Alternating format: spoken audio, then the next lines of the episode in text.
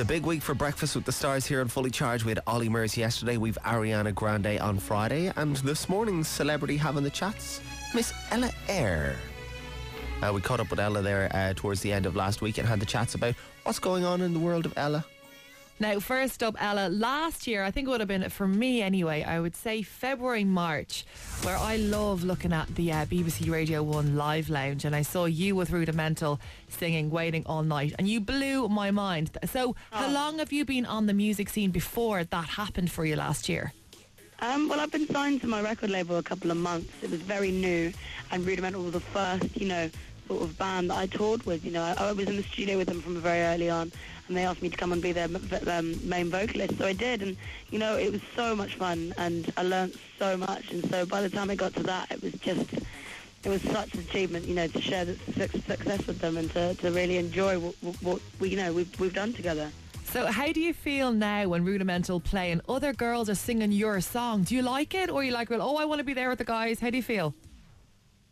Um, I think if anything, it's more exciting as a solo artist because you know I've seen them, I've seen them grow. I've been a part of that, and like you know, essentially, I always wanted to be a solo artist. I came into this solo artist. So when I was on tour with them, it was amazing to see their growth and to be a part of that.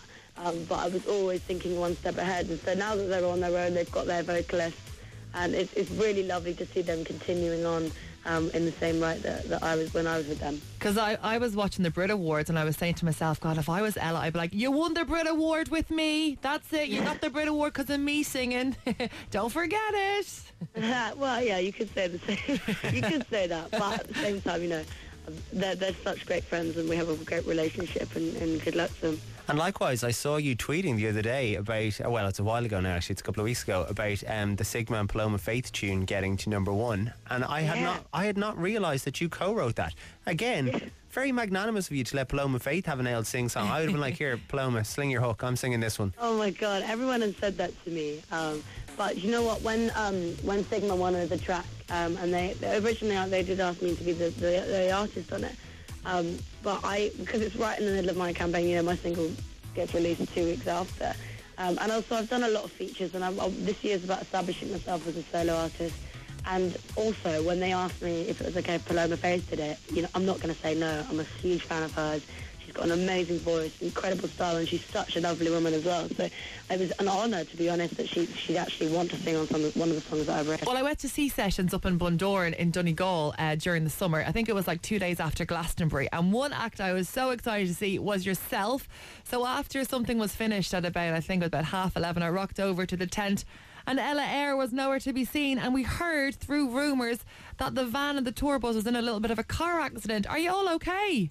Oh God, yeah, that was such a dramatic day because at the end, you know, my, my backing singer and my um, keyboard player ended up going to the hospital because we collided with a car, and it was so sad because we'd actually we'd been on the ferry and we'd been driving for an hour towards Donegal, and and then it was just such a shock. You know, we were all chilling in the back lounge, and then my keyboard player literally flew because there's no seatbelts in the back lounge. Um, I think that's legal.